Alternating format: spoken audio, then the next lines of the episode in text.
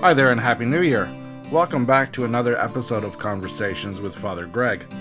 In this episode, we have a homily for Sunday, January 2nd, 2022, in which we'll be commemorating the Feast of the Epiphany. Let's begin with a reading from the Gospel according to Matthew. The Holy Gospel of our Lord Jesus Christ according to Matthew.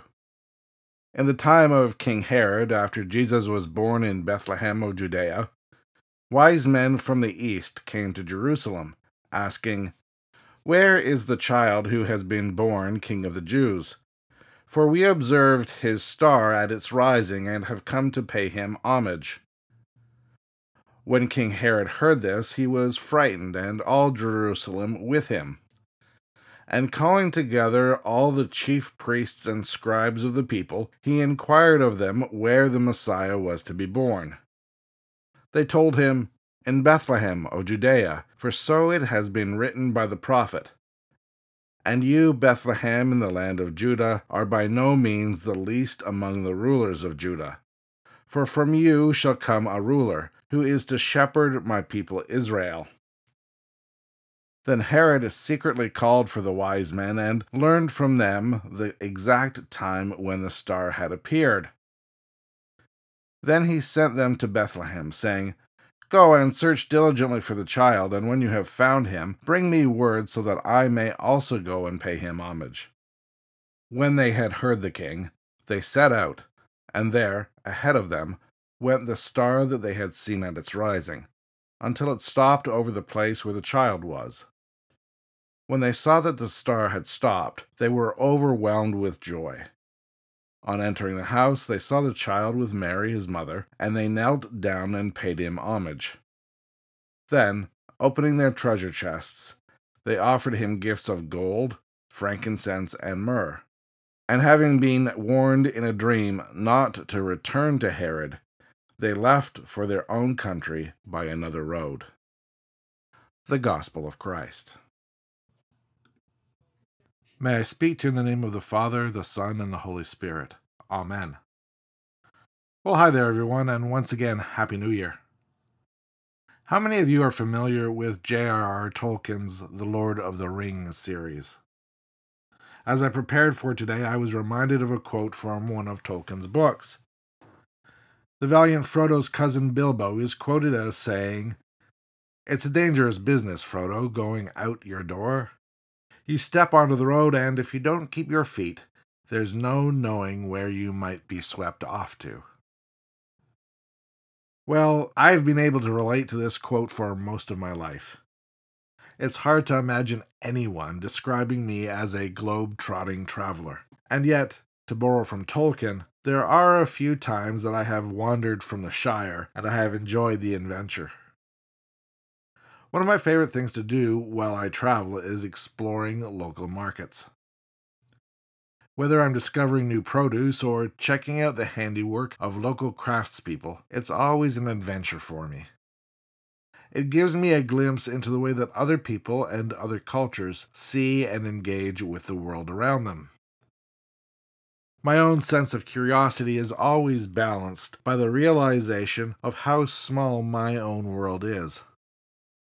This sense of fascination with different and seemingly mysterious cultures might be a part of the reason that I'm so intrigued with the story of the Magi that we read each year at Epiphany. Matthew's Gospel describes wise men from the east arriving in Jerusalem, asking how they might find the one who had been born King of the Jews. They explained that they had followed a star in the night sky and wanted to pay tribute to this new king. Herod consulted with Jewish priests and scribes, and he pointed the Magi towards Bethlehem. Taking Herod's advice, they continue following the star, eventually arriving in Bethlehem, where they would offer gifts of gold, frankincense, and myrrh. While this story might be familiar to many of us, there's still a lot to unpack. First of all, it's worth noting that Matthew's Gospel is the only Gospel to include the story of the wise men. It's fair to wonder why that's significant. The structure and language used in this gospel tells us that Matthew's target audience was Jewish Christians. When Matthew sat down to document the story of Jesus' birth, he included this story of travelers from a distant country who were unfamiliar with Jewish scriptures and who were seeking out a newborn king. It's likely that these travelers were astrologers, and some scholars think that they may have practiced the Zoroastrian faith. Ironically, it wasn't the Jewish priests and scribes who alerted Herod to Jesus' birth. The author of John's Gospel reflects this idea when he writes that Jesus came to what was his own, and his own people did not accept him. It was these foreign magi who told Herod what had occurred in their own country. It was these non Jewish foreigners who were the first to pay homage to Israel's Messiah. The fact that these foreign Gentiles were among the first to recognize Jesus for who he truly was would have been shocking to Matthew's Jewish audience. The next thing that we can note about these magi is that they were persistent, traveling hundreds of miles to find what they were looking for. They were searching for something, and they weren't afraid to go out of their way to find it. New Testament scholar Elizabeth Johnson makes the following observation The Magi do not know the Hebrew scriptures, but they do know how to read the stars. God reaches out to them and leads them using what they already know. In the ancient world, stars and other signs in the heavens were thought to signal important events. In this case, a bright star rising leads them to discern that a royal birth has occurred in Judea. Johnson's observations are significant because they remind us that God partnered with the Magi in their search.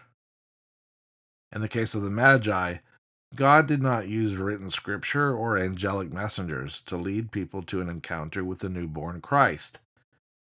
God called out to the Magi in the language that they already understood the language of the stars. Having considered the Magi's journey to Jesus, we can now turn our attention to what their arrival tells us. I don't know if you've ever noticed, but we're never told how many Magi there were. Matthew simply tells us that there were more than one. We do know that they brought three gifts gold, frankincense, and myrrh. And those gifts tell us something. Gold would have been a symbolic gift for a king. As its name might indicate, frankincense is a type of incense made from tree resin. Incense has been used in religious rites for millennia, including in Judaism. At the manger, we begin to see the gift of frankincense symbolizes worship. Lastly, the Magi brought myrrh. Myrrh is like frankincense in that they are both aromatic tree resins.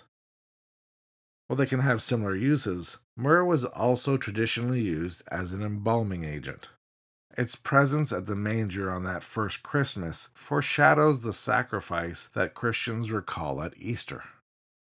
Understanding the gifts that the Magi brought offer an added layer of symbolism to their presence as they knelt beside the one for whom they sought. The story of the Magi contains many cues that are applicable to our own modern day lives. By including the Magi in Jesus' birth story, Matthew reminds us that we are all welcome to seek Jesus. Not only are we welcomed, but God also goes out of the way to help us along our journey. God used signs that the Magi understood to help lead them on their way. We find another important cue in Herod's palace, where the Magi stopped and asked for directions. They had recognized the star as a kind of beacon, drawing them toward something important. Following the star brought the Magi to the general vicinity, and yet they didn't get it quite right. At least, not at first. Expecting to find a newborn king, they did the logical thing and went to the palace. The palace became a kind of way station on their journey. They stopped, evaluated, got some more information, and then they continued on their way. This encourages us that we don't have to have everything all figured out or know all the answers. The Magi did not arrive at their destination overnight, and we don't have to either. Lastly, we consider what we can learn from what the Magi did when they arrived at the manger. When they arrived, they honored the Christ child with opulent gifts that represented their wealth. As they gathered before the baby Jesus, they lavished the infant with gifts befitting a king. The gifts that they offered invite us to consider two things. First, their gifts invite us to ask who we say that this baby is. How do we reconcile ourselves to biblical claims that Jesus is God in human form? If we do consider him worthy of such regal gifts, we are then challenged to ask what we might bring. Today, we are reminded that the richest gifts that we can bring to God is ourselves. Let's pray. Creator of the heavens, who led the Magi by a star to worship the Christ child. Guide us and sustain us so that we might find our journey's end in Jesus Christ our Lord. Amen.